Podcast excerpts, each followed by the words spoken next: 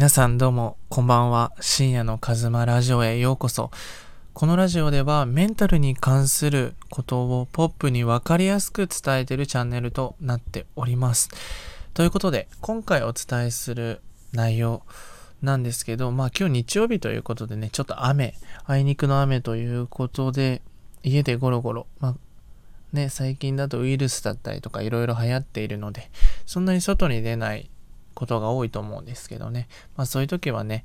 あの、ぜひ映画だったりアニメだったり、家でしかできないことをやるのもね、結構おすすめです。で、今回はメンタルを安定させる方法について話していこうと思います。で、多分多くの人が自己啓発本だったり心理学だったりこうメンタルのことを学ぶ方っていうのは自分のこう精神状態を安定させたいっていう方が多いと思うんですよね。で僕自身もあのすごくメンタルに悩んでたんですよね。自分がこう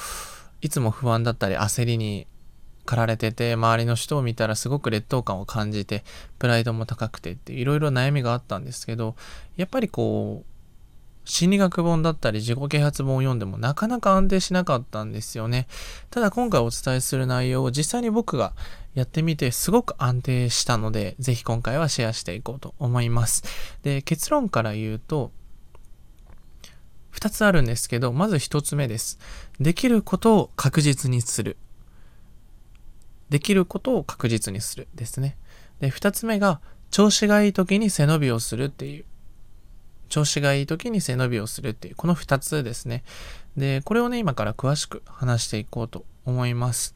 で、できることを確実にするっていうことは、今例えばお風呂に入ること、食事をとること、仕事に行くこと、こういうふうに当たり前にできることっていうところはあると思うんですよね。もうそんなの当たり前だよ、みたいなレベル。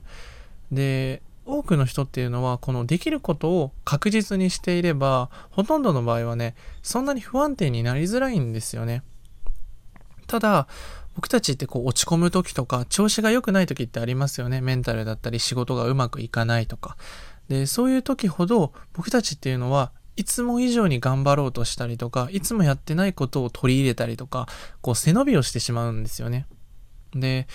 自分がうまくいってない時に背伸びをすると多くの人はねうまくいかないんですよやっぱり。なんでかというと落ち込んでる時っていうのは、えー、とよくね車に例えられるんですけど落ち込んでる時っていうのはねガソリンがねすごく少ない状態なんですよね。ガソリンが少ない。もうあのメモリー1個か2個ぐらいで。で本来はいつも60キロのペースで走っているから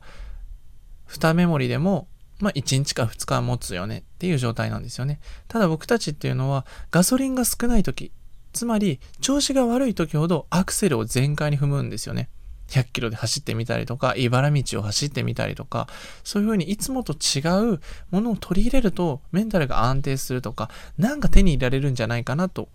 思われがちなんですけど、実はそうではなくて、メモリが2つしかない、調子が良くない日ほど60キロをきちんと走る。逆に60キロを下回っちゃったりとか、もう何にもできなかったりすると焦るんですよね。いつもできてることができないってすごく焦るんですよ。自転車が乗れてたのに急に自転車が乗れなくなったらすごい怖いと思うんですよね。それみたいに僕たちっていうのはできることを確実にするっっていうところをしてるだけですごくねメンタルっていうのは安定します。で調子が悪い時ほどっていうのは調子が悪い時は確実にできることだけを確実にやってみてください。で調子がいい時なんか今ノリに乗ってるなとかすごく今調子いいなとか元気だなとかなんかうまくいってるなって思った時はちょっと背伸びをしていつもやんないチャレンジをしてみたりとかいつも以上に頑張ってみたりとか、そういう風に調子がいい時、つまりガソリンが満タンの時にアクセルを100キロで飛ばしてみたりとか、いろんなとこに遠くに行ってみたりとか、そういう風にね、チャレンジするといいよっていうお話でした。つまり、最後にまとめると、メンタルを安定させる方法っていうのは、一つ目、できることを確実にする。自分が今当たり前にできてることを落ち込んでる時も、それだけ意識して確実にやってみてください。で、調子がいい時っていうのは、ちょっとだけ背伸びをしてチャレンジをしたりとか、何か挑戦してみると、もっともっとメンタルが良くなると思います。ということで今回のラジオはこれで以上になります。またね、次回も一緒にお話をさせていただけるのを楽しみにしています。ということで皆さんおやすみなさい。